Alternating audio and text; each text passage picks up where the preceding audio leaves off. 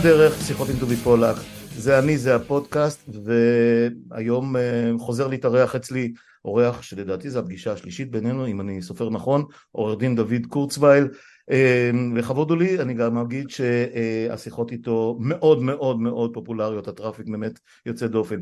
אז קודם כל, בוקר טוב, דוד, מה שלומך? בוקר טוב, דובי, מצוין. טוב לשמוע. אנחנו הולכים להיכנס למאורת הארנב היום, אני כבר אומר, אני, אני, אני פחות או יותר צולל לתוך הנושא הזה ב... בימים האחרונים, אחרי שקצת עשינו כמה הכנות והחלפנו כמה ניירות בינינו, אנחנו מנסים, דוד ינסה, להיכנס ולהסביר לנו, לי קודם כל, אבל גם לכל מי שמאזין וצופה בנו, את המקורות של כל הסכסוך האינסופי הזה, או ה debate, או שנקרא לזה, של ההפיכה החוקתית, של, של הפיכת אהרון ברק, אם יש דבר כזה, של של, של כל מה שקרה בעקבות חקיקת חוק כבוד האדם וחירותו ב-1992 ובעיקר להתמודד עם הטענות החוזרות ונשנות של, של הימין, של הימין של היום, בעיקר אנשים שאיכשהו מחוברים לפורום קהלת, שטוענים שיש פה גזילה, גזילת החקיקה מידי המחוקק המקורי, נטילת סמכויות שבית המשפט העליון נטל לעצמו סמכויות שאיש לא הסמיך אותו לקבל וכן הלאה והלאה. ואני אתחיל, אני אתחיל בטקסט שנכתב על ידי כנראה עורך דין דוד פטר מקהלת וזה יכניס אותנו לתוך השיחה ואחר כך נעבור להרצאה של דוד. אני מצטט, מהפכת אהרון ברק שינתה את שיטת המשטר הישראלית מדמוקרטיה פרלמנטרית במודל, במודל הבריטי לשיטה חוק, חוק, חוקתית בהיעדר חוקה שאושרה על ידי העם. ברק עשה זאת באמצעות ייחוס עליונות מעין חוקתית לחוקי היסוד ופסילת חוקים מכוחם.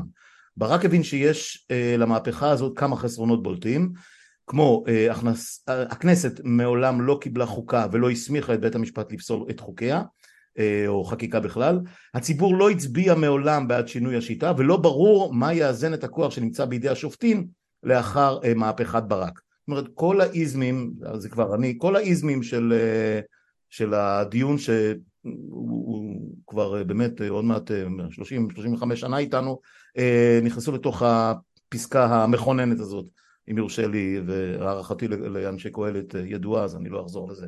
אז נתחיל, נתחיל באמת בבסיס, דוד. אנחנו יודעים שב-1992 הכנסת חוקקה את חוק כבוד האדם וחירותו, ומכאן קצת לא ברור, לא ברורות הטענות של היום לאיזשהו גוף שהוא אינו ימין ואינו ממשלת ימין על, על זה שזה התחיל בגלל איזשהו שמאל, בגלל איזשהו אישיות יוצא דופן של ברק וכולי. בוא קח אותנו לתוך הסיפור הזה מתחילתו. טוב, קודם כל אני, השתמשת בטרמינולוגיה ימין ושמאל, אני לא חושב שהוויכוח הציבורי שניטש בימים אלו, נכון לכנות אותו כוויכוח בין ימין ושמאל, למרות שנכון שיש אפיון שאנשי השמאל הם בעמדה מסוימת ואנשי ימין בעמדה מסוימת, אבל זה לא הקריטריון לדעות, אני לא איש שמאל, רחוק מלהיות איש שמאל, ואני מתנגד באופן נחרץ וחריף להפיכה המשפטית, ורבים כמוני שמצויים לא בצידה השמאלי של המפה הפוליטית מתנגדים, ולכן אני, לא, אני הייתי מדבר על תומכי ההפיכה המשפטית ומתנגדי ההפיכה המשפטית. עכשיו כך, ההפיכה המשפטית שנעשית בימים אלו, בחודשים אלו, היא מנסה לשנות את ההווה ואת העתיד שלנו. והמלחמה שמתקיימת בימים אלו גם ברחובות היא בעצם מלחמה על ההווה והעתיד שלנו, כדי שההפיכה הזאת לא תצליח. אבל במובן מסוים ההפיכה הזאת כבר הצליחה ביחס לעבר. בתודעתם של רבים התקבעה התפיסה שבאמת השופט ברק, בפסק דין המזרחי שבוודאי תתייחס אליו, הוא שינה, או כמו שהקראת ממאמרו של דוד פטר, הוא זה ששינה את השיטה החוקתית שלנו, כלומר בית המשפט פה בעצם שינה לישראל את, התפיס, את מאזן היחסים בין הרשויות, ובניגוד לכנסת, ובעצם גנב שלטון. אז אני רוצה לפתוח ולומר שכל מה שקורה היום, כל הוויכוח הציבורי שניטש, הוא בעצם ויכוח בין הליכוד המקורי, בין התנועה הרוויזיוניסטית, לבין סטייה אה, של 180 מעלות של הליכוד הנוכחי. זה הוויכוח. הוויכוח הוא לא שמאל-ימין, הוויכוח הוא הליכוד האמיתי האותנטי של ז'בוטינסקי ובגין, לבין מייצגי הליכוד היום שעשו תפנית של 180 מעלות. וכדי להוכיח את דבריי, אני אפתח בקריאה של מאמר שכתב זאב ז'בוטינסקי בעיתון הירדן ב-21 לאוקטובר 1938. והדברים שהוא אמר הם מדהימים, כי מי שיקשיב טוב, יחשוב שאני מקריא פה טקסט מהפגנה של מתנגדי ההפיכה. וז'בוטינסקי כותב כך: דעה מוטעית היא זו שאומרת שממשלה הנשענת על רוב פירושה ממשלה דמוקרטית. תפיסה זו היא תוצאה של התפתחות היסטורית של מאבקים בממשלות שהתנהלו על ידי מיעוט, אך אין זו דמוקרטיה אמיתית. דמוקרטיה פירושה חופש, גם שלטון הנתמך על ידי רוב יכול לשלול את החופש. במקום שאין ערובות לחופש הפרט, שם אין דמוקרטיה. את הניגודים הללו מן הדין למנוע במדינה היהודית, יהיה צורך להגיע לצורת משטר אשר בו המיעוט לא יהיה חסר הגנה. עשרים שנה לאחר מכן, בשנת 1958, בוועידת הליכוד החמישית, בנאום המרכזי, נאם מנחם בגין, ואני אקריא קטע מנאומו. על פי הבטחתנו, נביא בפני הכנסת הצעה לחוקת יסוד אשר תבטיח את חירות האדם, תקבע את זכויותיו וחובותיו, תגדיר את סמכויותיהן של הרשויות, תערוב לחופש המצפון והאמונה הדתית ולשוויונו בפני החוק של כל תושב ולא הבדל מוצא, עדה ודת, מין ומעמד. ותשליט את עליונות המשפט. ממשיך בגין ואומר, מהי עליונות המשפט? אנחנו נציע שלבית המשפט העליון תינתן הסמכות לאחר חקיקת חוק יסוד לקבוע אם החוקים המתקבלים על ידי הכנסת עומדים בהתאמה לחוקה או סותרים אותה. גם את הרוב בבית הנבחרים צריך להגביל מבחינת הבטחת חירות האדם והאזרח על ידי עליונות המשפט. הנה כי כן אנחנו רואים שמה שקורה היום ומה שטוענים מתנגדי ההפיכה המשפטית זה ציטוט של ז'בוטינסקי ושל בגין. אלו העמדות. התפיסת העולם שבית המשפט הוא יבקר את חוקי הכנסת, הוא יהיה עליון מעל חוקי הכנסת, הוא יוכל לבטל את חוקי הכנסת, זה לא המצאה של השופט ברק ב-1995 בפסק דין מזרחי, זה, זאת האידיאולוגיה הבסיסית של הליכוד. עם האידיאולוגיה הזאת המשיך הליכוד, וכשהוא היה בשלטון, הוא חוקק את אותם חוקים שנדבר עליהם, ואשר באופן מפורש אה, באו לפתוח את הפתח של ביקורת אה, אה, בתי המשפט, או בית המשפט העליון, על חוקי הכנסת, והכנסת היא זאת שהזמינה את בית המשפט העליון לבקר את חוקיה ולשמור שהם לא חורגים מחוקי היסוד. זאתי האמת ההיסטורית, ולכן אני פתחתי בצד האידיאולוגי, איך ביצעו את זה ואיך עשו את זה בפועל, זה אני נמשיך, נתקדם לפי השאלות שלך. אז אני...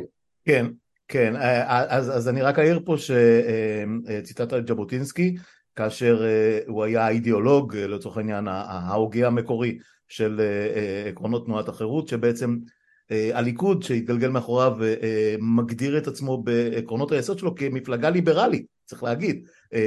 אנשים שוכחים את זה, כולם מסתכלים על ימין, ימין קיצוני והכל. הבסיס היה ליברלי, נתחיל בזה, ואחר כך בגין, שהוא נשא את הנאום פחות או יותר בשנים שאנחנו נולדנו, עד כדי כך רחוק זה, אבל צריך, צריך להזכיר ש, שה...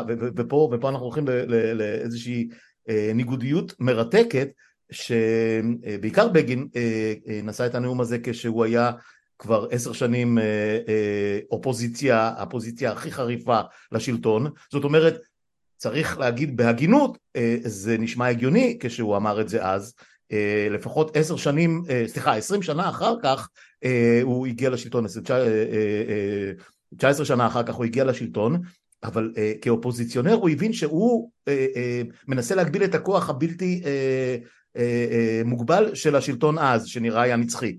של, של בן גוריון, של תנועות העבודה למיניהן וכן הלאה.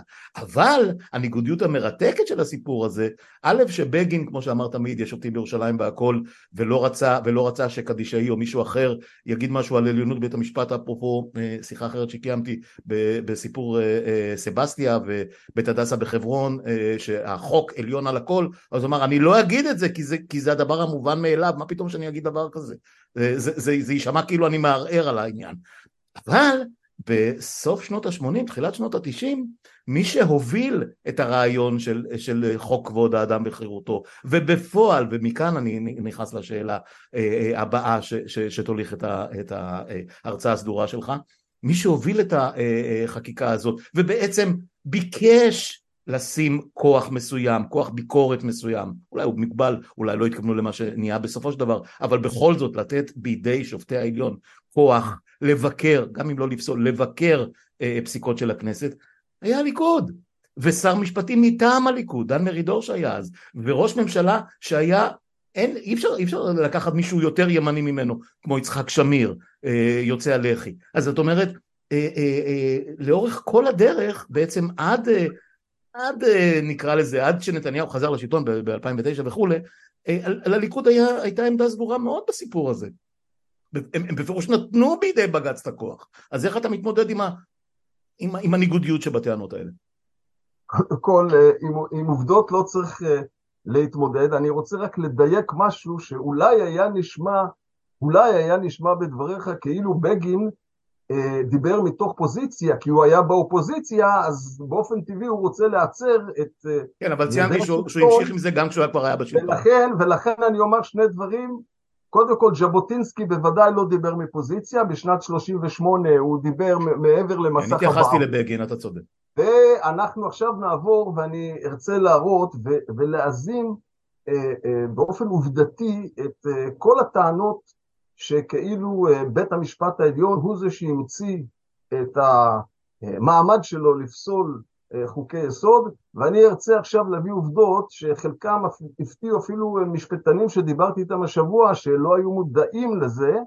אני אביא גם מתוך דברי הכנסת, מתוך uh, uh, דברי, דברים שנאמרו בוועדת חוקה, חוק ומשפט, ואני אסיים את הפרק הזה של דבריי, ששיאו זה בוועידת הליכוד, בוועידת הליכוד, בהחלטות של ועידת הליכוד, בזמן שהליכוד הוא שולט.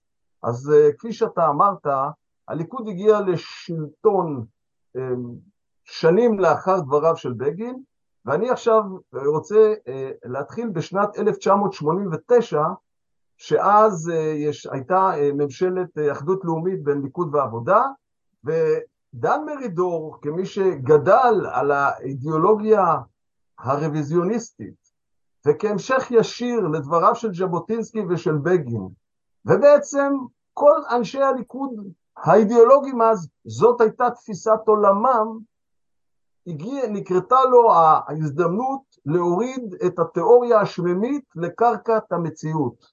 והוא הגיש את חוק יסוד זכויות היסוד של האדם, שזה חוק יסוד שבא לעגן אה, צבר גדול מאוד של זכויות אדם שיעוגנו בחוק יסוד.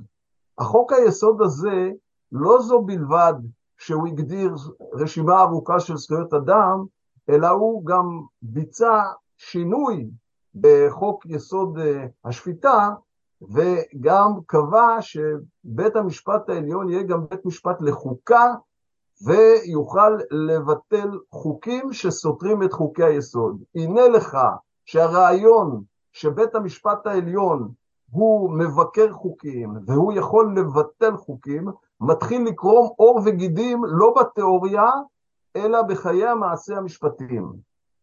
אה, ב-9 לאפריל 89' הייתה ישיבת ממשלה שדנה בחוק יסוד זכויות, בטיוטת החוק של חוק יסוד זכויות היסוד של האדם, ומרידור אומר אז באותה ישיבה, הצענו גם להקים את המנגנון בבית המשפט העליון שבו תיבדקנה טענות על כך שחוק אינו תואם חוק יסוד. אה, למי שמעוניין, זה החלטה 370 של הממשלה, וההחלטה, וההחלטה שם הייתה להעביר את הצעת החוק לדיון בוועדת השרים. עכשיו, פה אני רוצה להסביר שני דברים, ואני סליחה מהמאזינים אם זה קצת משפטנות, אבל אני חושב שמי שרוצה להבין באופן עמוק ביותר ויסודי ביותר את הוויכוחים, לא הוויכוחים ברחוב, אלא הוויכוחים שמתנהלים באקדמיה ובין אה, מומחי משפט, אז אני רוצה להתייחס לשני סעיפים שהופיעו בהצעת החוק, אה, שהם מאוד מאוד חשובים להבנת הוויכוח.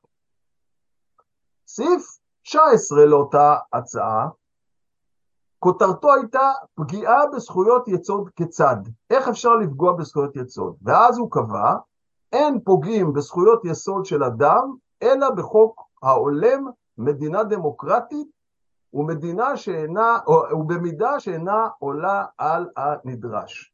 עכשיו, הסעיף הזה זה נקרא סעיף פסקת הגבלה, כלומר, כלומר, בעצם אני קובע, אני קובע זכות מסוימת כזכות אה, יסוד של האדם, שאסור לפגוע בה, אבל יש, בכל זאת, אפשר בצורה מוגבלת לפגוע בה רק בחוק שעונה על כמה קריטריונים, שזה חוק שהוא הולם מדינה דמוקרטית וגם שיש בו מידתיות שהוא לא פוגע מעבר למדרש.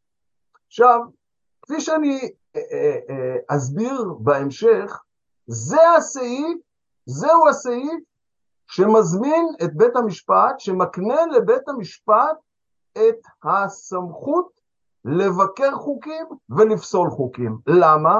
משום שהחוק הזה, הסעיף הזה, יוצר בעצם הגבלה על המחוקק, הוא לא מתיר לו לחוקק כל חוק שפוגע בזכויות יסוד, אלא בחריגים ובקריטריונים מסוימים. עכשיו, מי יבדוק האם חוק מסוים עמד בקריטריונים? מי יבדוק את זה? אז מי שבודק מי הוא הפרשן של חוק זה בית המשפט. עכשיו, מה המשמעות שהכנסת חוקקה חוק שהוא לא עומד בדרישות הסעיף הזה? אז הוא לא יהיה בטל? ואם הוא לא יהיה בטל, אז מה מטרת הסעיף הזה? מה, איזה פועל יוצא יש לסעיף כזה שמגביל את סמכות החקיקה של הכנסת ואוסר עליה לחוקק חוקים שפוגעים בזכויות יסוד, אם לא שהחוק הפוגע יהיה בטל.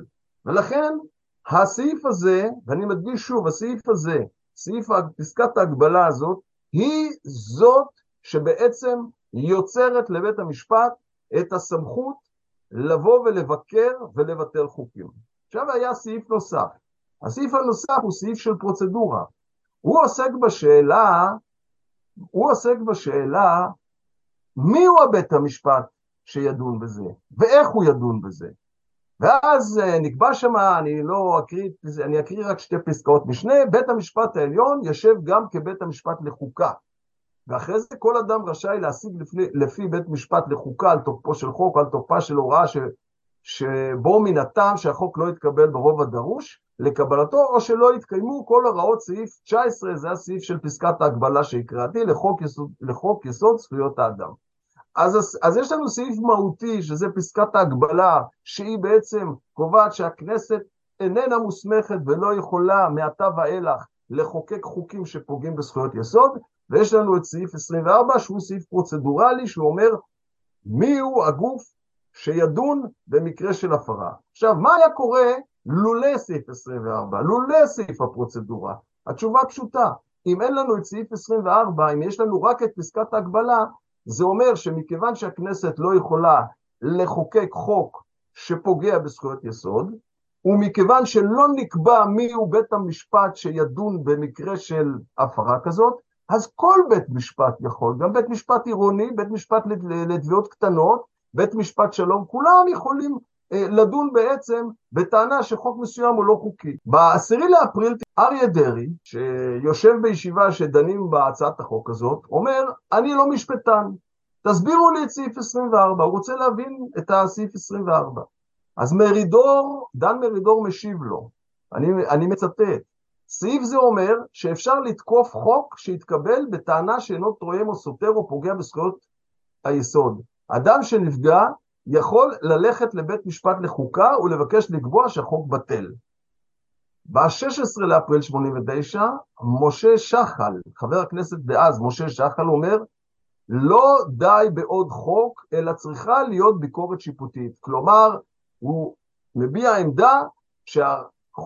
חוק יסוד שבא להגן על זכויות אדם, חייב שתהיה לו ביקורת שיפוטית, חייב לתת לבית המשפט העליון, או כל בית משפט, אם לא נקבע אחרת, את זכות הביקורת. בראשון למאי 89 התקיימו הרי מספר ישיבות על החוק הזה. אהוד אולמרט אומר, כל מטרתו של חוק יסוד מן הסוג הזה, למנוע אפשרות שהכנסת תחוקק חוקים מסוימים. ב-19 לשישי 89 היה חשש לדרעי שסעיף 19, סעיף 19 זה סעיף ההגבלה, זה סעיף שאומר שהכנסת לא יכולה לחוקק חוקים שנוגדים חוק יסוד. היה לו חשש שהיא תב... תגרום לכך שחוקים שעד כה חוקקו, עד לאותו רגע, במסגרת הסכומים קואליציוניים שמפלגות דתיות אה, דרשו, שהפסקה הזאת תגרום לביטולם, כי אולי הם חוקים שהם לא עומדים בקריטריונים של חוק היסוד. ואז מרידור הסביר לו שכדי למנוע את החשש שלו, עשו סעיף שמירת דינים. כלומר, בחוק הזה היה כתוב שהחוק לא יפגע בחקיקה קודמת. עכשיו, למה אני מדגיש את זה? כי כפי שאני אראה בהמשך, אחת הטענות שחוזרות, כולל שני מאמרים חדשים שקראתי השבוע מטעם תומכי ההחלטה, שחברי הכנסת לא הבינו, כשהם חוקקו את חוק יסוד כבוד האדם וחירותו, או את חוק יסוד חופש העיסוק, לא הבינו שהחוק הזה יש בו פוטנציאל שבית משפט יוכל לבקר חוקים. אז הנה אני מראה שאריה דרעי אומר, הרי החוק הזה יכול לפגוע לי בחקיקה קודמת שהצלחתי להשיג בהסכמים קואליציוניים, ועונה לו מרידור, לכן אנחנו הוספנו סעיף שמירת דינים שהחוק לא יפגע בחוקים קודמים. מיני ובי הרי ברור לכולם שהחוק הזה ודאי יפגע בחוקים עתידיים. כלומר, אם בעתיד יחוקק חוק שהוא נוגד את חוק היסוד, אז הוא יבוטל. דרעי ממשיך ושואל, הוא רוצה להיות בטוח, הוא אומר סעיף 19 מדבר רק על חוק לעתיד לבוא, כלומר, מה זה סעיף 19 שלא מאפשר לחוקק חוקים שנוגדים חוקי יסוד, ומרידור עונה לו רק לעתיד.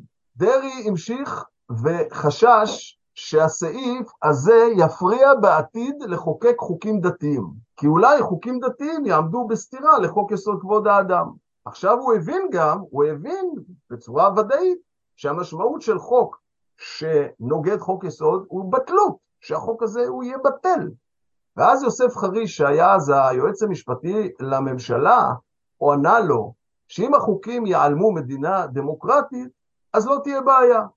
ב-24 לשביעי 89 היה אה, אה, דיון נוסף בחוק, והשר מרידור בוועדת שרים לענייני חקיקה היה צריך להסביר את סעיף 24, זה הסעיף הפרוצדורה, זה הסעיף שאומר שבית המשפט העליון יהיה בית משפט לחוקה, ומי שיש לו טענות נגד חוק יפנה לבית המשפט העליון. אז אמר על זה, אמר על זה מרידור. אם לא יהיה את סעיף 24, אז כל בית משפט, כולל בית משפט שלום, יוכל לבטל כל חוק. מה הסביר פה מרידור? סעיף 24 הוא לא סעיף שבא לתת יותר סמכויות לבית משפט, הוא לא סעיף שיוצר לבית המשפט את הכוח שלו לבטל חוקים. ההפך, סעיף 24 בא להגביל ולומר שמה מה שעשה סעיף 19, פסקת ההגבלה שהגבילה את כוחו של הכנסת לחוקק, יוכל לדון רק בבית משפט עליון ולא בבתי משפט נמוכים יותר. כלומר, סעיף 24 בא לצמצם את היקף הביקורת על חוקים ולנקז את זה לבית משפט עליון בלבד, ולא לאפשר לכל איזה שופט בבית דין לתעבורה, בבית משפט לתעבורה, כדן יחיד לפסול חוק של הכנסת. ואז בשביעי לשמיני 89, מרידור מסביר שסעיף 19, שזה פסקת ההגבלה, הוא הקובע שהכנסת אינה רשאית לחוקק חוקים הפוגעת בדרך מסוימת. ואז אבנר חי שקי שואל, האם באמת אפשר לומר, שה... ואנחנו דנים עכשיו רק בסעיף 19 של פסקת ההגבלה, האם באמת אפשר לומר שהכנסת הזאת והעם השלים, בשלים לכך שיהיה מוסד על, שלמעשה יעמוד מעל הכנסת ויכריע בסוגיות שהוא לא נבחר להן, והעם לא ראה בו מעולם את המכריע בשאלות האלו? כלומר, אבנר חי שקי מעלה את אותה טענה שמעלים היום תומכי ההפיכה, שמתן זכויות לבית המשפט זה בעצם העמדת מוסד על הכנסת. רק בהבדל ממה שטוענים היום, אבנר חי שקי טוען את זה כנגד חוק שבא לתת את זה לבית המשפט.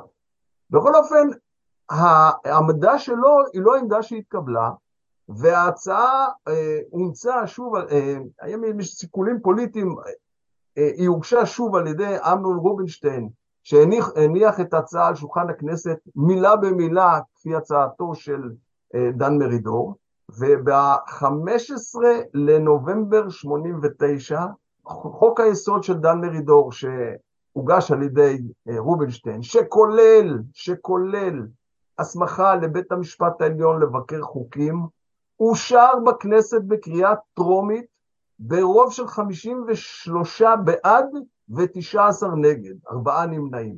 כלומר, הנה לנו שכנסת ישראל ברוב מוחלט ומוחץ, ביודעין ובכוונת מכוון, הסמיכה את בית המשפט העליון לבקר חוקים ולהעמיד את בית המשפט העליון בדיוק בהתאם לאידיאולוגיה של ז'בוטינסקי ושל בגין, וכפי שהליכוד קידם והצליח להעביר בקריאה טרומית. אלא מאי? שלאחר הקריאה הטרומית הזאת, היה את מה שאנחנו יודעים כתרגיל המסריח. בטח. ו... והממשלה נפלה, ב-15 למאי 90 היה אי אמון בממשלה, וממשלת שמיר, כזכור לך, נפלה. Mm-hmm. עכשיו, אותם ימים, מה שהעסיק את הציבוריות הישראלית, התרגיל המסריח, קומם ביותר את האזרחים, כפי שאתה זוכר, הייתה תסיסה אזרחית, ואז החלה תנועה לשינוי חוקה לישראל ולשינוי שיטת הבחירות, ולשינוי שיטת הממשל.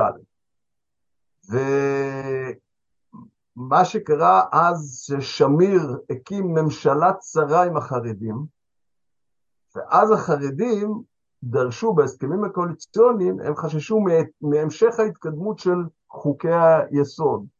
ואז אה, בהסכם הקואליציוני היה שלא, שום חוק יסוד לא יחוקק בלי הסכמתם. הגדיל לעשות, אתה זוכר שהיה חבר כנסת יחיד עם סיעת יחיד בשם מזרחי? בהסכם, כן. הקואליצ... בהסכם הקואליציוני שלו היה כתוב שחוק יסוד, חוק יסוד, זכויות היסוד של האדם, ספציפית, לא ימשיך להיות מחוקק בלי הסכמתו. אז שמיר עמד במצב שחרף האידיאולוגיה הליכודית וחרף הרצון לקדם את החקיקה הזאת, הוא לא יכול היה אה, לעשות את זה כהצעות חוק ממשלתיות, וכפי שאני אסביר עכשיו, אה, אה, מה שקרה זה שבאופן פרקטי אמנון רובינשטיין אמר שכדי להצליח לקדם את חוקי היסוד צריכים לקחת את ההצעה המקורית שבעצם דיברה על אגד זכויות אדם ולחלק אותה, לפצל אותה לארבע חוקים, חוקי יסוד נפרדים.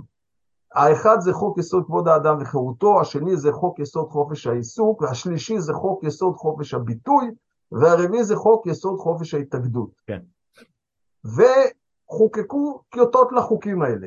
עכשיו, סעיף 24 הוא הסעיף הפרוצדורלי שקבע שבית המשפט העליון יהיה בית משפט לחוקה, לא נכלל בחוקים האלו, משום שהכוונה הייתה לעשות חוק יסוד נוסף שיקרא חוק יסוד החקיקה, ושם הדבר ייקבע. עכשיו, למה סעיף 24 זה ירד? משום שהמילים בית משפט לחקיקה, בית משפט חוקתי, הפחידו במיוחד במפלגות הדתיות. ואז מצד שני חבר הכנסת לוי כן, יצחק לוי כן תמך. אני מציין שסעיף 24 הזה הורד, וכפי שאוריאל לין אמר לי בשיחות איתי בנושא, שזה היה, סעיף 24 יצר חסם פסיכולוגי. הוא לא היה מהותי והוא לא היה חשוב, שהרי פסקת ההגבלה עצמה היא יצרה את הסמכות לבקר חוקים. ולכן הוא החליט, הוא ומי שטיפל, גם רובינשטיין, את סעיף 24 להשאיר לחוק יסוד החקיקה. ולכן עכשיו אנחנו מתחילים פרק חדש בחוקת ישראל, והוא הגשת אה, חוקי יסוד שכל אחד מהם עוסק בחטיבה אחת מתוך חוקה עתידית.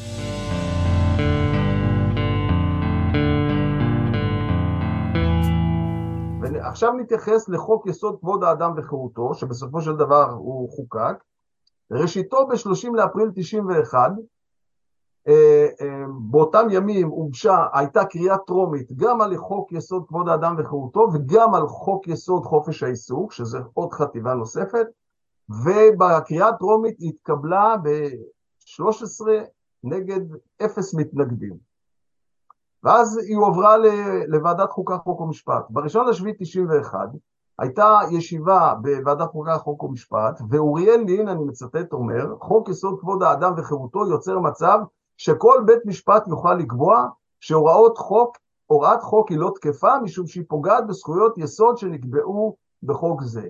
כלומר, אין מישהו שלא מבין שהמשמעות, ואני מזכיר, אנחנו מדברים עכשיו על חוק שלא כולל את אותו סעיף 24 שהופך את בית המשפט לבית משפט לחוקה. גם בלי הסעיף הזה מבינים שחוק יסוד כבוד האדם וחירותו וגם חוק יסוד חופש העיסוק, פותחים בעצם את הדלת בפני בית המשפט העליון, בעצם יוצרים לבית המשפט העליון סמכות לבקר חוקים, והדברים האלה נאמרו פה באופן מפורש.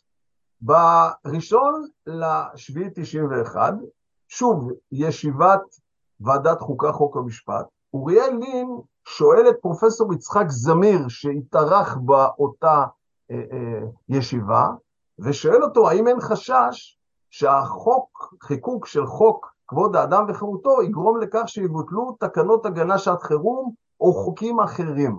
כך הוא שואל.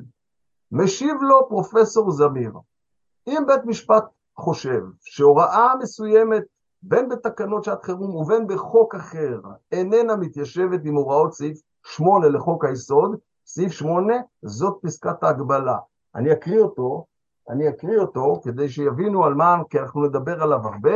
סעיף 8 לחוק יסוד כבוד האדם וחירותו אומר, אין פוגעים בזכויות לפי חוק זה, אלא בחוק ההולם את ערכיה של מדינת ישראל, שנועד לתכלית ראויה, ובמידה שאינה עולה על הנדרש, או לפי חוק האמור מכוח הסמכה מפורשת בו. כלומר, הסעיף שאומר, שמגביל את בית המשפט מעתה ואילך לחוקק חוקים שפוגעים בחוק היסוד. ועל זה אומר אה, אה, פרופסור זמיר, שאם אכן יחוקק חוק שהוא נוגד את הסעיף הזה, אז באמת מן הדין שהוא יבוטל.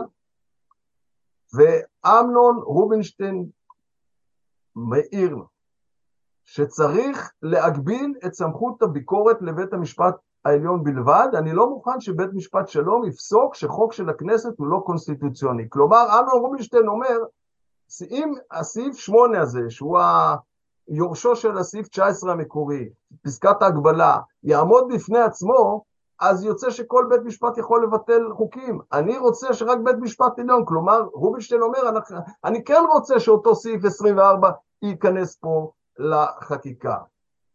מה שקורה בינתיים, אנחנו נמצאים באוקטובר 91, אז אני רוצה להזכיר את האווירה שהייתה. מדינת ישראל באותו חודש אשררה חמש אמנות בינלאומיות מרכזיות בדבר זכויות אדם. כלומר, אנחנו נמצאים, ממשלת הליכוד מובילה מהלכים פנימיים ובינלאומיים להגנה על זכויות אדם. זה הליכוד האידיאולוגי. ב-24 לדצמבר 91 יש קריאה ראשונה בכנסת על חוק יסוד כבוד האדם וחירותו. אליקים העצני, שמבין שהמשמעות היא שאנחנו פותחים עכשיו פתח לבית המשפט העליון לבטל חוקים, אומר כך ואני מצטט, בעצם בלי לומר את זה, מכפיפים מעכשיו ואילך בתחומים המרכזיים האלה כל חקיקה של הכנסת לבג"ץ.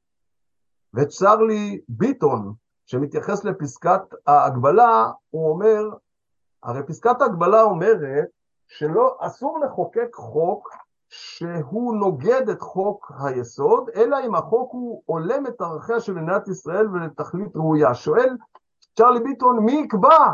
מי זה שיקבע האם חוק שחוקק הוא הולם את מדינת ישראל והאם הוא במידה שאינה עולה על הנדרש? עונה לו אמנון רובינשטיין, בית המשפט העליון הוא זה שיקבע. זאת אומרת, אנחנו רואים שבדיון עומד על השולחן, במרכזו של הדיון, עומדת הידיעה וההבנה הברורה שחוק יסוד כבוד האדם וחירותו, במתכונתו שיש בה את פסקת ההגבלה, זה בעצם הכפפת המחוקק הישראלי לבית המשפט העליון. אמנם יש מתנגדים, יש מתנגדים, אבל מה תוצאתה של אותה קריאה? החוק מתקבל ברוב של 40 שתומכים ו-12 נגד ואחד נמנע.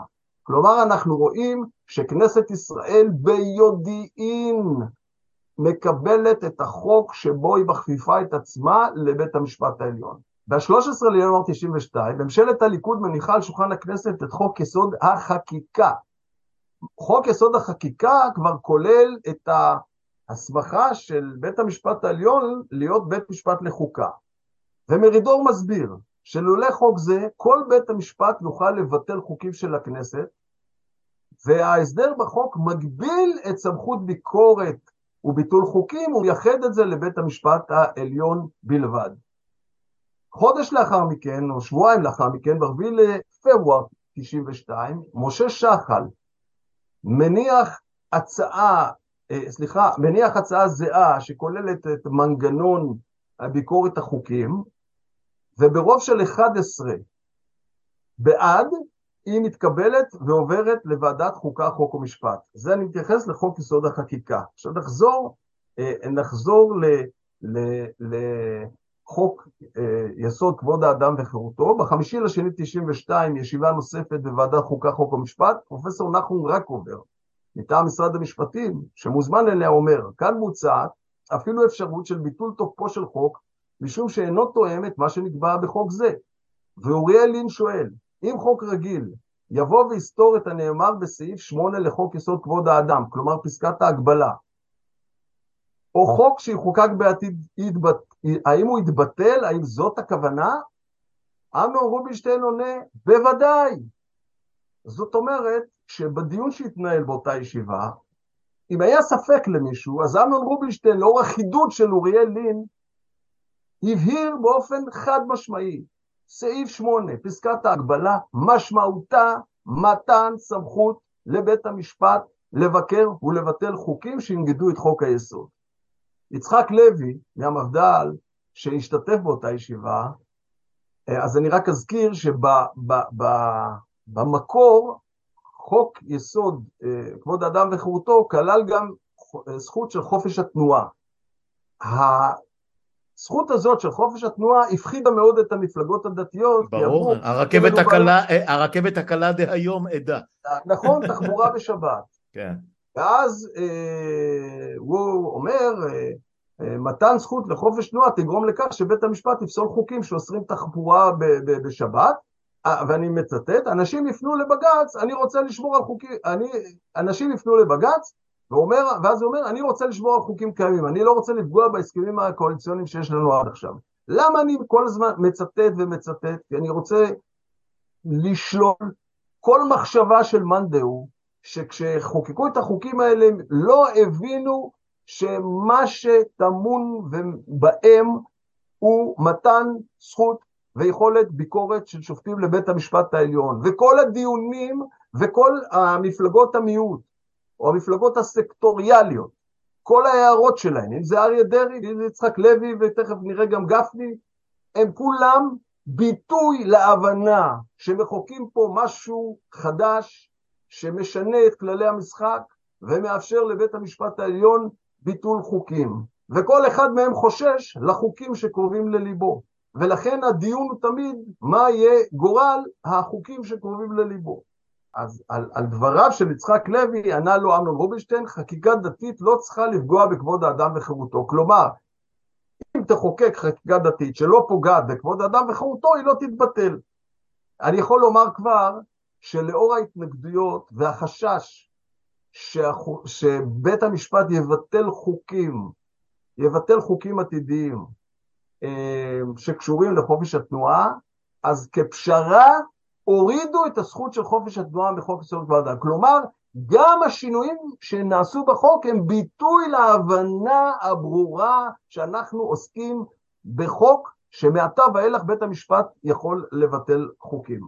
אוקיי, אז עכשיו אני אקח אוויר, וגם אתה מוזמן לשתות משהו, כי, כי, כי זה היה מתיש, אה, אבל אני חושב שמי שהקשיב לנו בתשומת לב עד עכשיו, הבין אה, כמה דברים. א', שכל מה, ש, אה, כל מה שתיארת עכשיו התרחש רובו ככולו בתוך ממשלה שהייתה ממשלת ימין, שר המשפטים היה דן מרידור, ואוריאל לין שאתה הזכרת היה יושב ראש ועדת חוק, חוקה ומשפט. זאת אומרת, אה, אנחנו מדברים על, על נציגי הליכוד אה, אה, ש, שניהלו את כל הדבר הזה, שאמנון רובינשטיין כמובן בא משינוי, אבל, אבל הוא, הוא היה זה שעזר לדן מרידור לקדם והיה חלק מאותו, מאותו מהלך שבעצם מפלגת השלטון הובילה. דן מרידור, ואני גם לא זוכר שראיתי איזושהי התנגדות או קריאה כלשהי של משיכה בדש הבגד מצד שמיר. שמיר אה, כנראה כמו בגין לפניו וכמו ז'בוטינסקי לפני שניהם אה, היה אה, דמוקרט למרות עברו במחתרות וכולי וכולי וכולי אז, אז זה, זה הדבר הראשון. הדבר השני, ברור מתוך כל התיאור שלך עכשיו שהמחוקקים דאז, הליכוד האידיאולוגי שדיברת עליו ושותפיו, רוב שותפיו, פרט למפלגות החרדיות צריך להגיד כי הם באמת אה, זיהו את מה שאנחנו רואים היום כחקיקה שבעצם תגביל אה, חלק גדול מהזכויות ש... אה, או, מה... או מהעקרונות שמוליכים אותם לאורך הדרך עד היום, עד עצם היום הזה זה, זה לא היה, זאת אומרת למרות כל ההסתייגויות וקריאות הביניים זה לא היה משהו מופרך, פשוט המחוקקים הבינו שאסור בהיותם דמוקרטים, שאסור לתת לכנסת להיות אה, אה, בלתי מבוקרת. וכל זמן שזה שוב כמו שאמרנו הולך מראשון שנות המדינה. לא הייתה שום ביקורת על, ה, על החקיקה ועל המשמעויות שלה.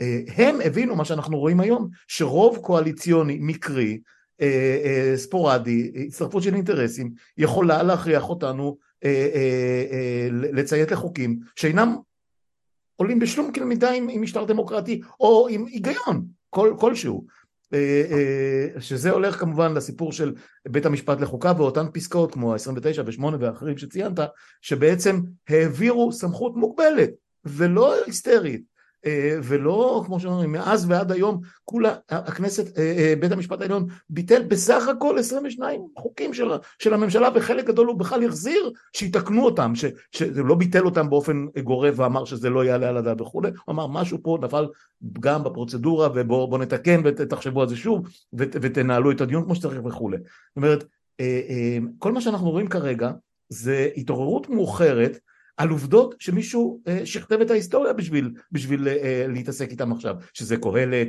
שזה אה, המפלגות שנע, ש, שהתגלגלו מ, מ, ממה שהיה פעם הליכוד לליכוד של היום, מה שהיה פעם המפד"ל לציונות הדתית של היום, והחרדים הם חרדים, הם, הם, הם, הם די, די עקביים בהתנגדות שלהם לדברים האלה.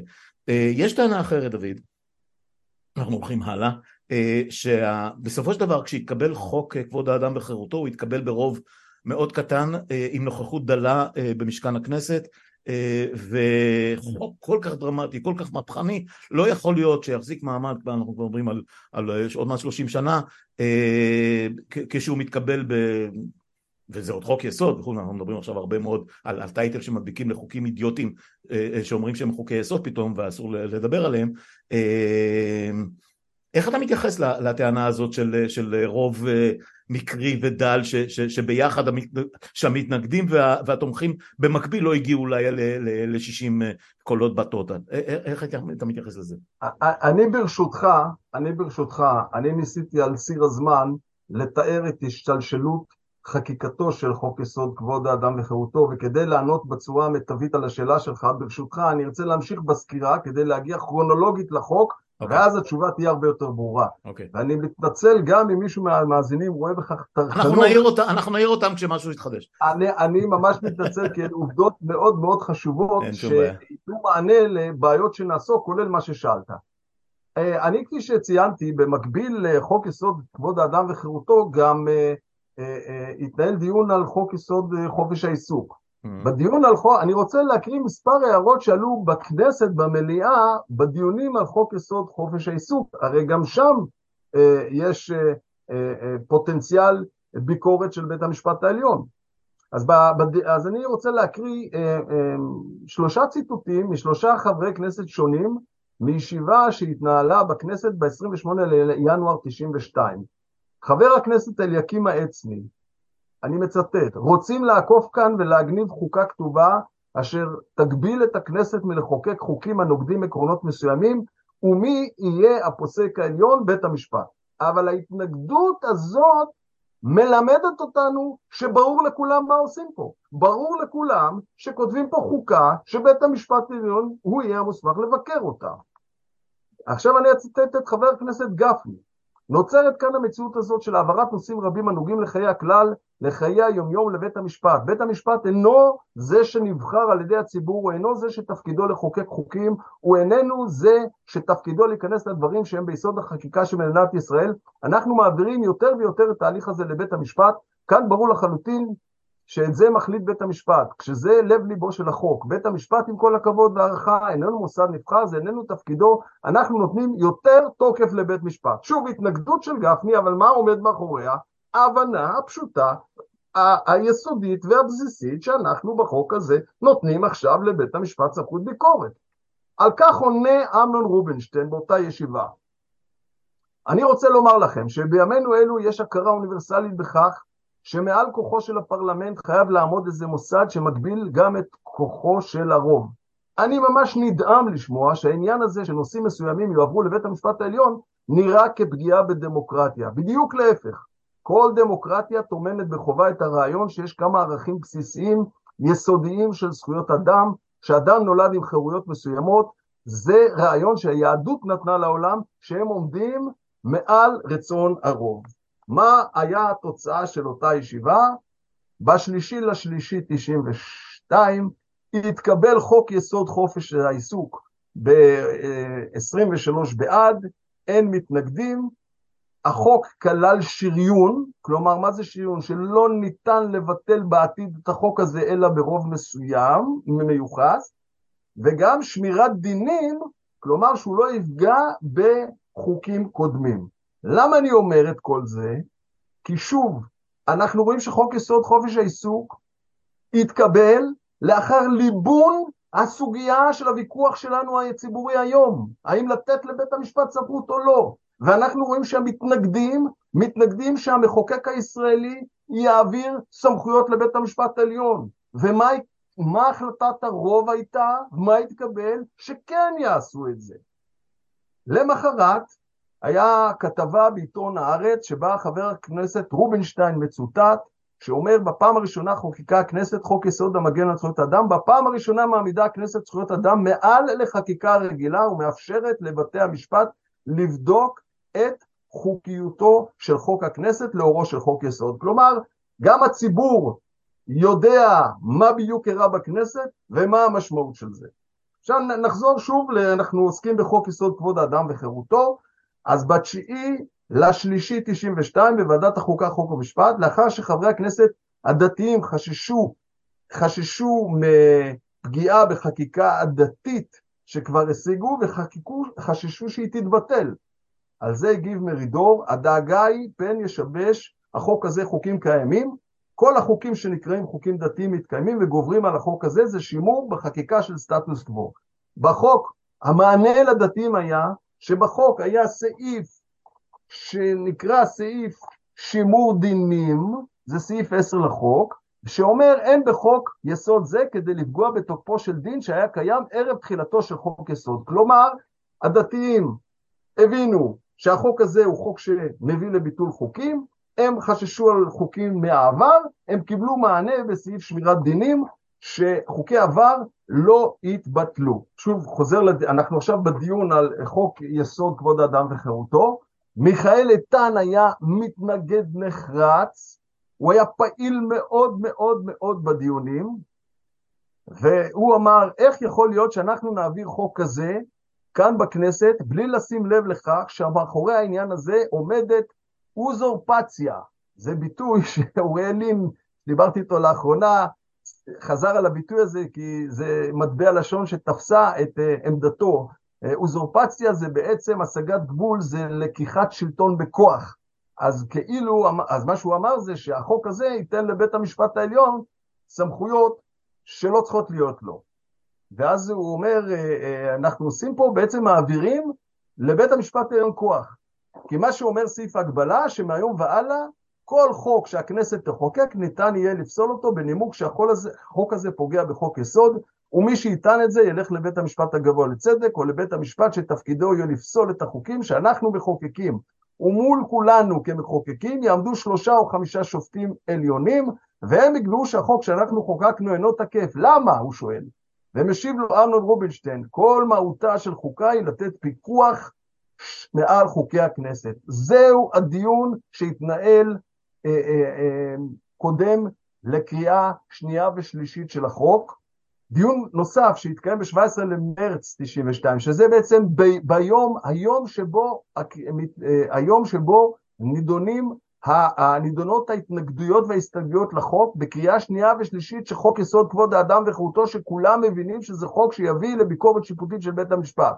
מיכאל איתן אומר, אתה, אומר למרידור, אתה מכפיף את הכנסת לבית המשפט העליון. עונה לו מרידור, רק מי שבעיניו דמוקרטיה היא שלטון הרוב ותו לא, חושב שזו לא דמוקרטיה. מי שמבין שדמוקרטיה לפני בחירות ולפני שלטון הרוב היא דאגה לאותן זכויות שהרוב לא יכול ליטול מהיחיד, ושהיא צריכה לאזן את הכוח של הרוב על ידי משטר של איזונים ובלמים, רק הוא מבין שאנחנו עוסקים היום בחוק שמבסס ומאשש את הדמוקרטיה בישראל ומאשש את האיזון בין הרשויות.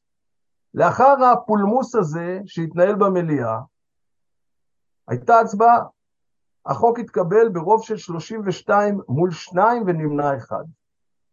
אה, אז הנה לנו שחוק יסוד כבוד האדם וחירותו הגיע לעולם, כאשר הסוגיה של ביקורת בית המשפט עמדה לעיני, לעיניהם של המחוקקים, וחרף זאת הם אה, החליטו לקבל את החוק.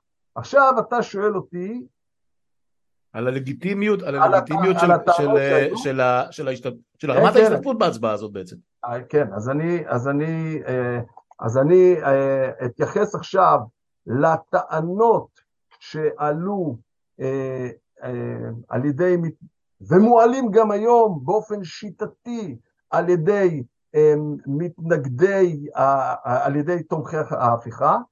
אז כך, טענה ראשונה היא שה-32 חברי כנסת שקיבלו את החוק לא הבינו, לא הבינו מה הם מקבלים.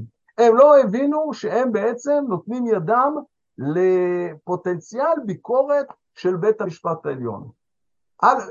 בשל הטענה הזאת, הטרחתי את עצמי על המאזינים ופירטתי את כל ההשתלשלות, לא את הכל, את הרוב, אני לא, דברי הכנסת הם הרבה יותר ארוכים, כדי להראות שהנושא של אה, מתן סמכות לבית המשפט העליון עמד במרכזו של הדיון, קיבל מענה, הן מבחינה אידיאולוגית והן מבחינה מעשית, בכך שהוכנסו סעיפים לחוק שיענו על בעיות שנבעו מההבנה שהחוק הזה מסוגל ועשוי לבטל חוקים. ולכן הפשרות הרבות שעשו פה גם הן מלמדות על הבנה מוחלטת גם של המתנגדים לחוק.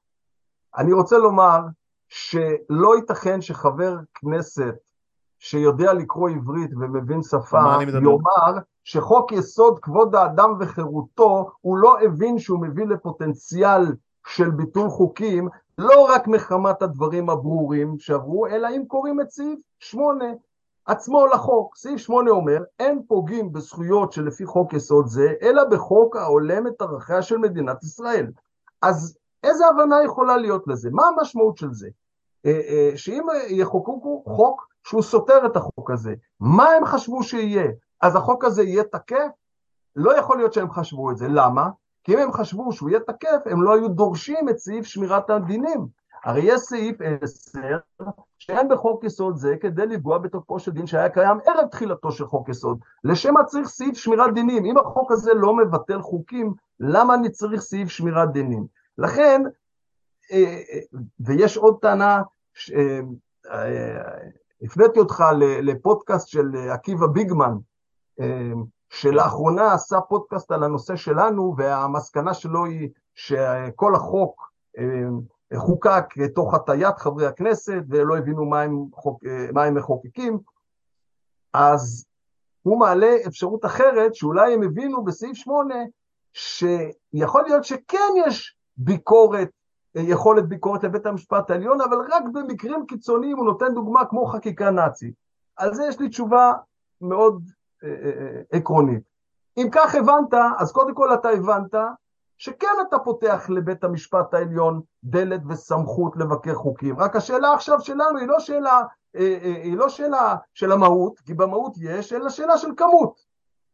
דבר שני, אם כך הוא הדבר, אז למה היית צריך סעיף שמירת דינים? הרי לא חוקקו עד כה איזה חוקקים שהם בסדר גודל של חקיקה נאצית.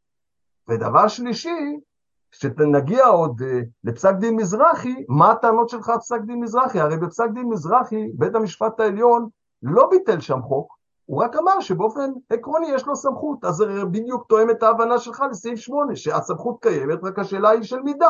ובאמת, באמת, בפסק הדין של המזרחי, לא פסלו שם את החוק.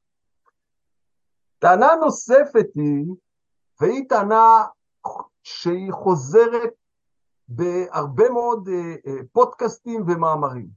הטענה אומרת כך, מיעוט המשתתפים בהצבעה של הקריאה השנייה והשלישית מלמד שחברי הכנסת לא הבינו שמדובר באיזה חוק על או בחוק מיוחד, אלא ראו בו חוק רגיל, ולכן לא טרחו להגיע.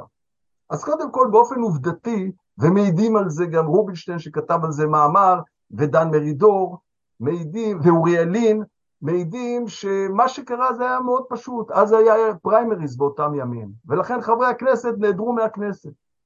ויותר מזה, זה שלא הגיעו משום שידעו, הרי הייתה הסכמה של הקואליציה שהחוק הזה יעבור, ולכן היה ברור שהחוק הזה עובר. אבל אני אוכיח שהטענה הזאת מופרכת מדבר מעניין נוסף. חוק יסוד כבוד האדם וחירותו אין בו סעיף שריון. מה זה סעיף שריון? אין בו סעיף שאומר שאי אפשר לבטל את החוק הזה אלא ברוב מיוחס. כלומר, זה חוק שברוב פורמלי רגיל אפשר לבטל אותו. אבל בחוק יסוד אה, אה, חופש העיסוק יש סעיף שריון. עכשיו, סעיף שריון באותם ימים מובן, וזה לא שנוי במחלוקת, זה גם ביגמן כותב וגם חיים רמון כותב, רובינשטיין כותב, וזה פסיקה של בית המשפט העליון. שבאותם ימים מובן שחוק שיש בו שריון, כלומר זה חוק שאומר שאי אפשר לשנות אותו אלא ברוב מיוחס, הוא חוק על, והוא חוק שהוא נורמטיבית עומד מעל חקיקה רגילה. עכשיו, חוק יסוד כבוד האדם וחירותו, אין בו סעיף שריון. למה אין בו סעיף שריון? אז התשובה היא שבטיוטה של הקריאה השנייה והשלישית כן היה סעיף שריון. רק אחת ההסתייגויות שהיו, זה היה על סעיף השריון. ובהצבעה באותו יום שחוקק החוק על ההסתייגות, הייתה, היו 27 בעד ו-27 נגד ההסתייגות, ממילא אין רוב להסתייגות, היא נדחית, ולכן היה צריך להיות סעיף שריון. אלא שצ'רלי ביטון לאחר ההצבעה אמר שהוא טעה, והוא התכוון להצביע נגד, ועשו הצבעה מחודשת, ועל קולו של צ'רלי ביטון סעיף השריון ירד. מה זה רלוונטי? זה רלוונטי בדבר המעניין הבא. בבוקרו של אותו יום, בבוקרו של אותו יום שבו חוק יסוד כבוד האדם וחירותו עומד להיות, אה, עומד לעלות לקריאה שנייה ושלישית, כשחבר כנסת צריך להחליט אם אני אבוא להצבעה או לא אבוא להצבעה, הנוסח שעמד לפניו כלל סעיף שריון. וסעיף שריון, כפי שאמרנו, היה מובן לכולם, שחוק שיש בו סעיף שריון הוא חוק על, הוא לא חוק פשוט. זאת אומרת שכל חברי הכנסת ידעו שהיום עומדת להיות הצבעה על חוק על, לא מחמת פסקת ההגבלה נניח, אבל לפחות מחמת סעיף השריון. ואם הם לא באו, זאת אומרת שלמרות שהם ידעו שזה חוק על, הם לא באו. לכן הטענה שמזה שהם לא באו הוכחה שהבינו שזה לא חוק על, היא מופרכת בעליל. אה, אה, ביגמן בפוסטקאט שהבאתי לך מצטט את חבר הכנסת לין שבמענה להערות של מיכאל איתן אה, אומר לו שהחוק לא אמור לבטל חוקים ועל זה נבנים תילי תילים של טענות הנה לנו הוכחה הנה לנו הוכחה שחברי הכנסת לא הבינו והוטו אז קודם כל לין בספרו עצמו פורך את זה, אבל לין, שדיברתי איתו על הנושא, הסביר לי, מה שעמד אז זה כך, כשמדברים על ביטול חוקים, יש להם איזה שני הקשרים. יש הקשר הצר, מה, מה דינו של חוק עתידי שיעמוד בסתירה לחוק יסוד כבוד האדם וחירותו. הוא אומר, על זה היה ברור לכולם, זה מכל התשובות אתה רואה שברור לכולם שחוק הזה יבוטל. אלא שחבר הכנסת איתן לקח את זה רחב יותר וחשב שבזה שנפתח פתח אה, אה, כפתחו של מחט לבית המשפט העליון, בית המשפט העליון ירחיב אותו לפתחו של עולם, מה שיכול להיות שבאמת קרה.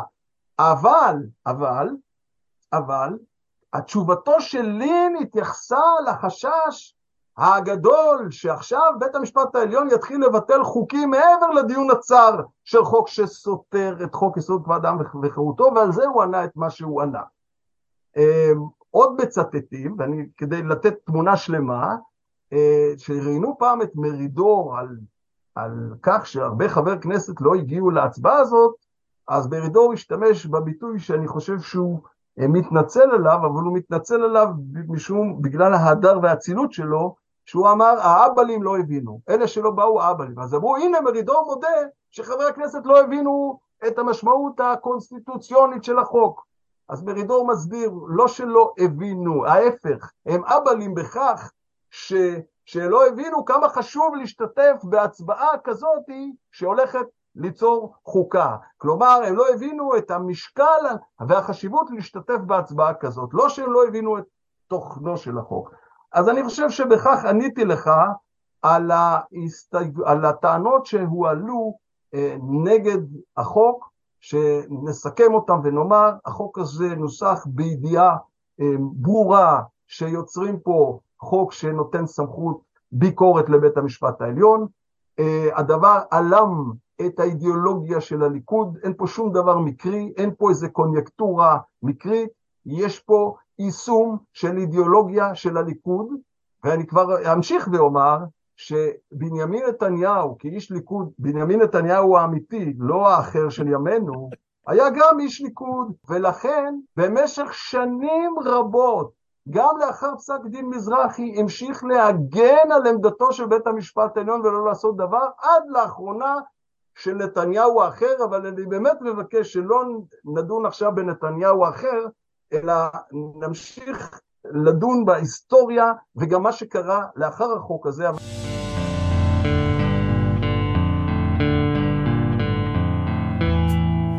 כן, אה, תשמע, הדיון פה אה, מאוד מאוד מתארך ואני מאוד מעריך את עבודת ההכנה אה, בוא נגיד ככה שאם כל החקיקה בכנסת הייתה ברמה שאתה עכשיו התכוננת לשיחה הזאת, אז העולם שלנו היה נראה קצת אחרת, אבל, אבל דווקא כל מה שאתה תיארת שקרה בסוף שנות ה-80, תחילת שנות ה-90, בחקיקת חוק היסוד, חוק יסוד כבוד אדם וחירותו וכולי, על ידי מפלגות ש...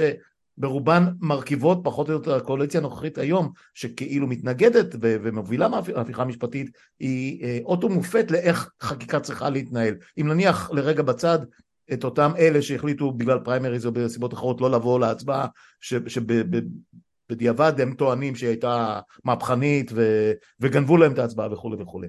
אה, אבל בואו בוא ננסה להתקדם עוד קצת קדימה ואיכשהו להתכנס, אה, כי באמת אנחנו צריכים גם להתחשב במאזינים שלנו שלא, אתה יודע, לא יכולים להשבית את כל ימיהם אה, ולהקשיב אה, להרצאה המאלפת שלך.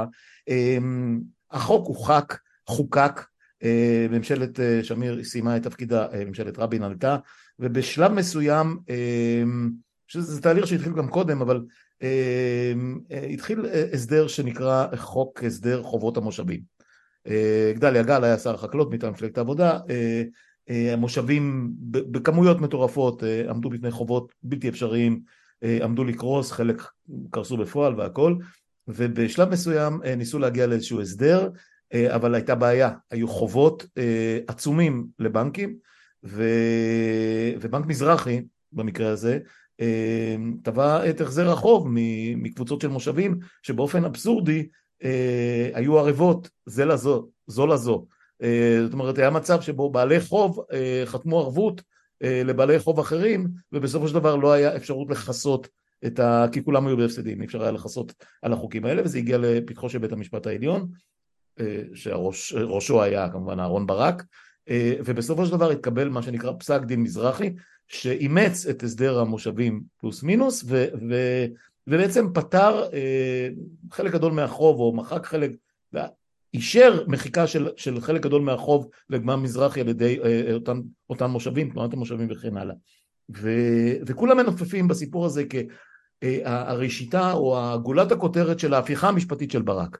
שהוא לקח את, את, את, את אותו חוק כבוד האדם וחירותו וחופש ההתאגדות וחופש כל, כל, כל, כל הסעיפים שהיו אז ובעצם השתמש בהם בשביל אה, אה, לפגוע בזכות הקניין של בנק המזרחי במקרה הזה. אה, ו, ו, ו, ומשם הם מנופפים, אנחנו רואים עכשיו ביגמן וקהלת ופטר ו, ו, ו, טאו וכל מי שאתה רק רוצה מנופפים בפסק הדין של מזרחי הזה כהוכחה של הנה בית המשפט לקח לעצמו סמכויות שהמחוקק מעולם לא, לא, לא העניק לו, לא, לא התכוון להעניק לו, מה פתאום, איך פתאום וכולי וכולי וכולי.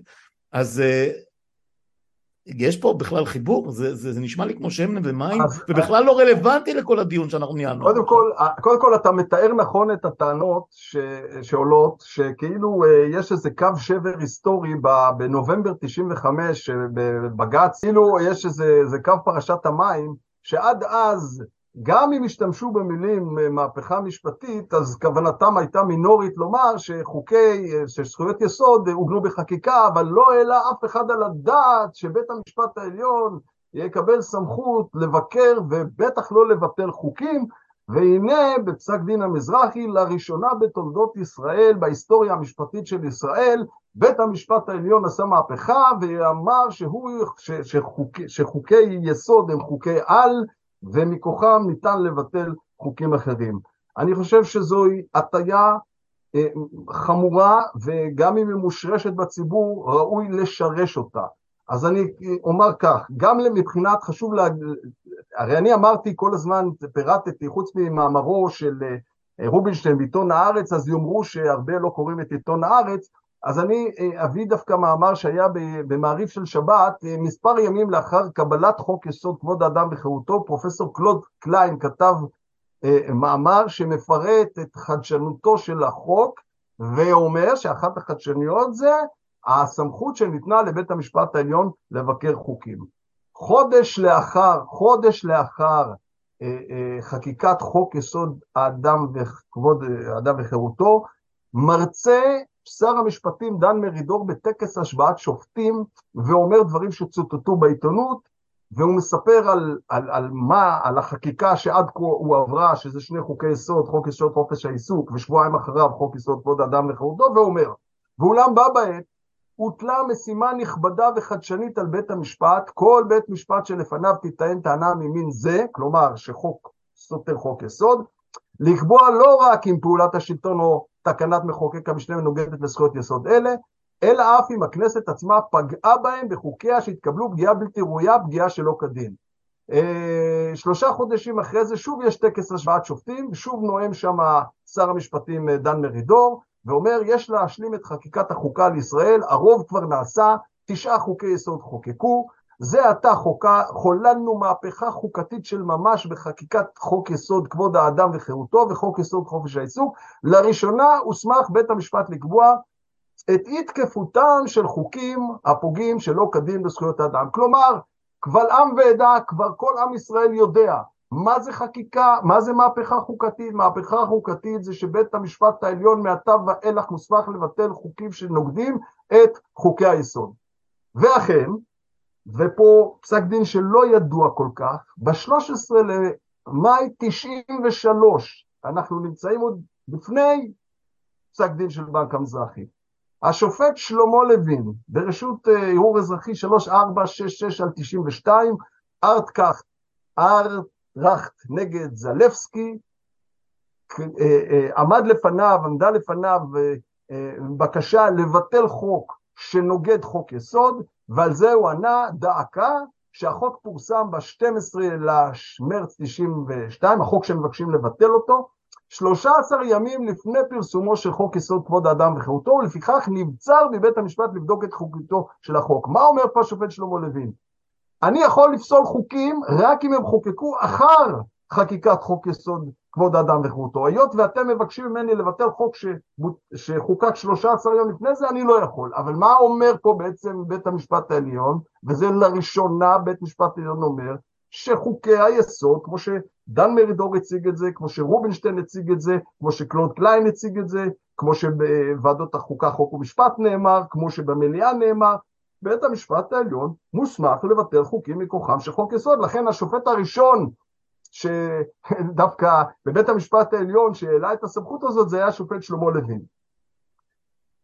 אה, ראוי לציין, ראוי לציין שאחרי שלמה לוין, אחרי שלמה לוין היו לנו עוד, אה, עוד אה, פסיקות, היה, הייתה פסיקה של השופטת הניה שטיין בתל אביב, שופטת מחוזית, שביטלה חוק מכוח חוק יסוד, והיה פסק דין של השופט סלים ג'ובראן, שהיה אז שופט בית משפט מחוזי בחיפה, שסירב לפסול חוק מטענות שאין הצדקה, הוא, הוא לא עומד בקריטריונים של ביטול חוק, אבל אמר וציין שיש סמכות לבית משפט, לכל בית משפט, כולל מחוזי, לבטל חוק של הכנסת אם הוא סותר חוק יסוד. כלומר, עוד לפני פסק דין של בנק מזרחי, אנחנו רואים כבר שלושה פסקי דין שאמרו את העיקרון הזה. עכשיו אני רוצה להגיד לך, וזה חשוב לי מאוד לצד ההיסטורי, להחלטות של ועידת הליכוד שהייתה ב-18 למאי 93. זה החלטות חשובות מאין כמוהן, שלא יודעים עליהן. אז אני מקריא החלטות של ועידת הליכוד. הליכוד יעשה להשלמת החוקה למדינת ישראל. בימי ממשלת הליכוד החלה מהפכה חוקתית, ואני פה עוצר. המילים מהפכה חוקתית, ביגמן מנסה לומר כשהליכוד אומר מהפכה חוקתית, לא הבינו שהכוונה היא ליכולת לבטל חוקים. אז אני מזכיר שכבר בית המשפט העליון עוד לפני ועידת הליכוד אה, אמר, שלמה לוין, שיש סמכות כזאת. אנחנו רואים את כל דברי הכנסת ורואים את כל מה שהטרחתי את המאזינים לשמוע, שאין שחר לטענה שכשהליכוד אומר מהפכה חוקתית לא מובן שהכוונה היא לבטל חוקים, כולל מה, ששופט, אה, מה שדן מרידור אמר והרצה בשני אה, כנסים של, אה, אה, טקסים של מינוי שופטים, שהוא אמר את זה ברחל בתך הקטנה. אז אני ממשיך, בימי ממשלת הליכוד החלה מהפכה חוקתית בישראל, ונחקקו חוק יסוד כבוד האדם וחירותו וחוק יסוד חופש העיסוק. זכויות יסוד האדם מוגנות עתה לא רק נגד עריצות השלטון, אלא גם נגד פגיעה לא הוגנת על ידי המחוקק. הליכוד יפעל להשלמת חקיקת חוק יסוד זכויות היסוד של האדם, שהיא מיסודות השקפת העולם של הליכוד. הליכוד יפעל לחקיקת חוק יסוד החקיקה. אני רוצה להזכיר שחוק יסוד החקיקה כלל הפיכת בית המשפט העליון לבית משפט לחוקה. הליכוד יעשה לחיזוק שלטון החוק בישראל, יובטחו עליונות המשפט וכפיפותן של הרשויות למשפט המדינה, יעשה לחיזוק של מערכת המשפט, הליכוד יעמוד על עצמאות הרשות השופטת, יעשה לשמירת מעמדה העצמאי ואיכותה המקצועית של פרקליטות המדינה. מי שקורא את החלטת ועידת הליכוד חושב שזה מניפסט של מתנגדי המהפכה, שזה, שזה נאום ברחוב קפלן, כך הוא חושב, אבל זה הליכוד האמיתי, זו הייתה האידיאולוגיה שלו. כן, עכשיו... אה, כן, אה, אנחנו, אני, אני, אה, מכיוון שאנחנו כבר עומד בשעה וחצי, אז אני בהחלט רוצה שאיכשהו נתכנס ל, ל, לסיכום מבחינתך של, של, של כל הדיון הזה, אה, אני רק לפני זה עוד רוצה אה, לשאול אותך אה, הערה קטנה שנדברנו בינינו להזכיר ולטפל בה, זה פסקת ההתגברות שבינתיים קצת הונחה בצד עד שהם יצליחו, אם הם יצליחו לקדם את ההפיכה שלהם, אבל ביגמן לצורך הדיון טוען שגם ביסוד חופש העיסוק קיימת פסקת התגברות, מוזכר, מוזכרת פסקת ההתגברות. והוא טוען אוקיי זה מוזכר כבר שם למה אתם כל כך מתנגדים לזה? אז אני רק אעיר ש... שגם אה, אצל דניאל פרידמן זה הוזכר וגם חיים רמון שהיה שר משפטים הזכיר את זה. ו- ולדעתי גם אה, אה, חלק גדול מהמשפטנים שמתנגדים בחריפות להפיכה היום אומרים שפסקת התגברות זה לא דבר נורא כל כך השאלה רק באמת מה, מה, למה היא תתייחס ובאיזה רוב היא תידרש כי יש הבדל גדול בין פסקת התגברות של 61, שהיא מקרית לחלוטין לפעמים, לבין פסקת התגברות של 80, 75, ווטאבר.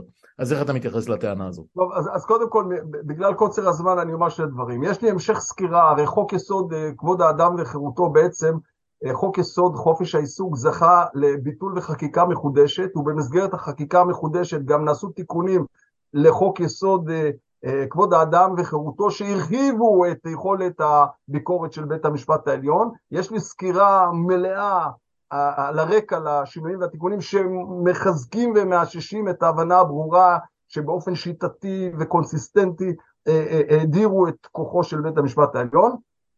אני גם אומר שכל מה שעד עכשיו הראיתי זה בעצם שהליכוד האמיתי, הליכוד האמיתי, הוא היה מתנגד בשאת נפש למדיניות של פורום קהלת, הוא היה דוחה לחלוטין את דברי רוטמן ולוין ותפיסת עולמם המשפטית, ולכן הליכוד של היום זה סטייה מהותית מהאידיאולוגיה הקודמת של הליכוד האמיתי. לשאלתך, מקוצר זמן אני לא אוכל להרחיב, אבל אני אומר שהכותרת פסקת התגברות, פסקת התגברות זה לא דבר מונוליטי.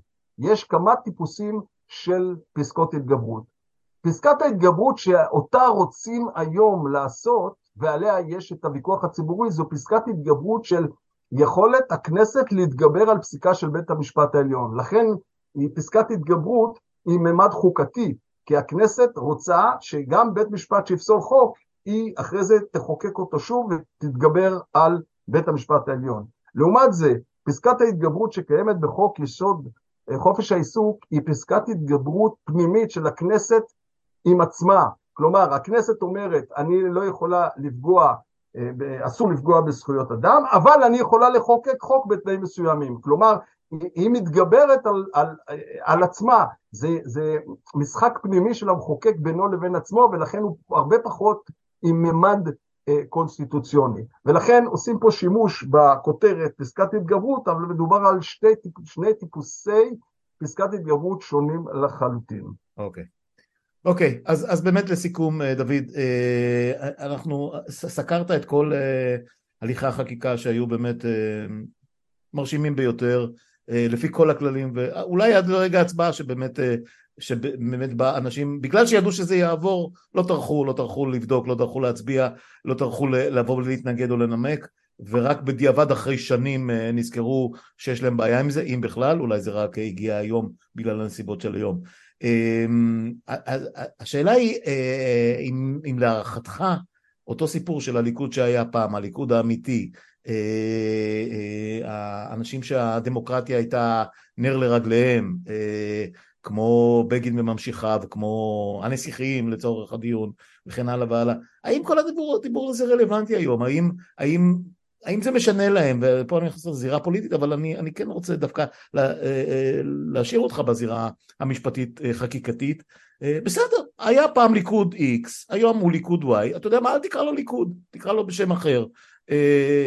אנשים ש, שהיו אז, לפני 30 ו-40 שנה, חשבו בצורה מסוימת, אנשים שלטענתם, כן, אני לא, לא תומך בזה, נבחרו היום, חושבים ב-180 מעלות, הם, הם, יש להם רוב, שיעשו מה שהם מבינים עם הרוב הזה.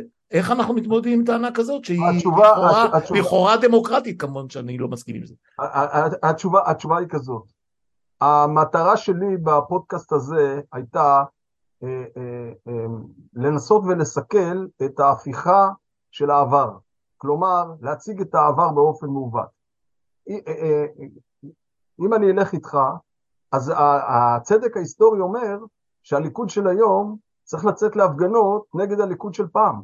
נכון, הוא זה שעשה את עושה את זה, הוא עושה את זה. לא נגד אהרן ברק, לא נגד אהרן ברק. נכון. לא נגד בית המשפט העליון. כלומר... אגב, אנחנו שומעים את זה בנאומים של לימור לבנת. הניסיון, הניסיון לגולל על בית המשפט העליון את מה שהליכוד עשה בכוונת מכוון, הוא חוסר צודק היסטורי. אני לא אומר שאין מקום לביקורת על אקטיביזם שיפוטי, שלא יהיה ברור, אני לא, גם לא שולל לחלוטין שבית המשפט העליון נתנו לו פתח של מחט והוא הרחיב אותו, יכול להיות וצריך לטפל בזה ולא אמרתי שלא, אבל הטענה הבסיסית, מה שאתה הקראת בראשית הפודקאסט מדוד פטר ממאמר שעשה לאחרונה ומעקיבא ביגמן שגם כן פודקאסט שעשה לאחרונה, שכאילו לא הייתה לליכוד סטייה, לא הייתה סטייה של הליכוד. הליכוד של היום הוא הליכוד דאז. מי שהסטייה היחידה זה בית המשפט העליון, זאתי אמירה לא נכונה. זה כל מה שביקשתי בפוסט הזה לומר, שבעצם הוויכוח הישראלי שמתנהל היום הוא ויכוח שהצדדים לו, הליכוד דהיום לבין הליכוד דעבר. כל הטקסטים של קפלן, אני יכול למצוא לך אותם בטקסטים של הליכוד בעבר. אני... מהי אני... דמוקרטיה? מה יופייה? מהם זכויות אדם? מדוע יש חשיבות שבית המשפט העליון יבקר? כל זה מופיע בליכוד באופן שיטתי מאז ז'בוטינסקי ועד uh, שנות ה-90 כשחוקקו החוקים הללו. ולכן לכוון את החיצים לבית המשפט העליון זה חוסר הגינות והטיה שלצערי אה, די הצליחה אה, להשתרש בציבור ואני מקווה שמי שיאזין לפודקאסט הזה יבין שהתמונת המצב שנותנים לו היא לא נכונה לחלוטין. וכפי שאמרתי, הליכוד האמיתי של פעם וביבי האמיתי של פעם היו דוחים בשאת נפש את הרעיונות של פורום קהלת. פורום קהלת זה מנוגד 180 מעלות לאידיאולוגיה הבסיסית של הליכוד, לא לשמאל בכלל. זה אה, אה, מלחמה בתוך הימין עצמו, בין ליכוד של פעם לליכוד של היום.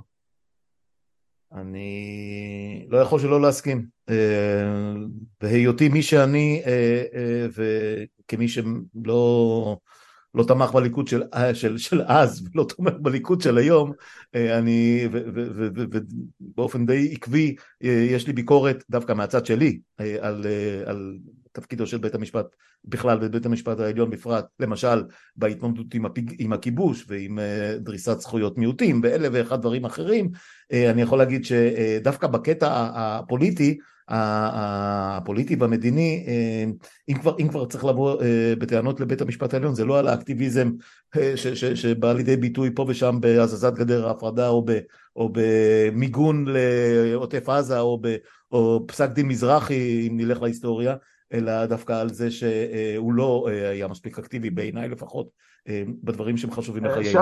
אבל, אבל זה דיון אחר לגמרי. השתיקה שלי לא, לא תתפרש כהסכמה, אבל בואו נישאר בדיון ההיסטורי. כן, נשארנו, נשארנו. אבל תשמע, זה הפודקאסט שלי, אני צריך להגיד משהו. פה ושם. בסדר גמור, דוד. אנחנו, תשמע, אם, אם, אם, אם אנשים יקשיבו לפרק הזה, אני, אני מקווה שכמה שיותר, אה, וזה התפקיד שלנו לדאוג שאנשים אכן יאזינו ויפנימו את מה שיש פה. אמ, מכיוון שאני לא יכול לצאת אופטימי משום דבר, משום פרק שאני אה, מארח כאן, אז אני אגיד ככה, אה, כמות האנשים שיאזינו לפרק הזה וישתכנעו ממנו, ברובם המכריע הם כאלה שמשוכנעים מלכתחילה, והמתנגדים או אלה שחושבים הפוך, אני, יש לי תחושה שאו שלא יאזינו או שיישארו בעמדתם, אבל זה הכי טוב שאנחנו יכולים לעשות, אז אתה יודע, אי אפשר להתמודד עם, עם מציאות כפי שהיא. אה, עורך דין דוד קורצוול, כרגיל היה לי לעונג, היה מרתק, היה ארוך, אה, לפעמים קצת מייגע, אבל אתה יודע, לא הבטחנו גן של שושנים פה לאף אחד. תודה על זה, תודה על השיחה הזו. תודה לך ויום טוב. להתראות, ביי.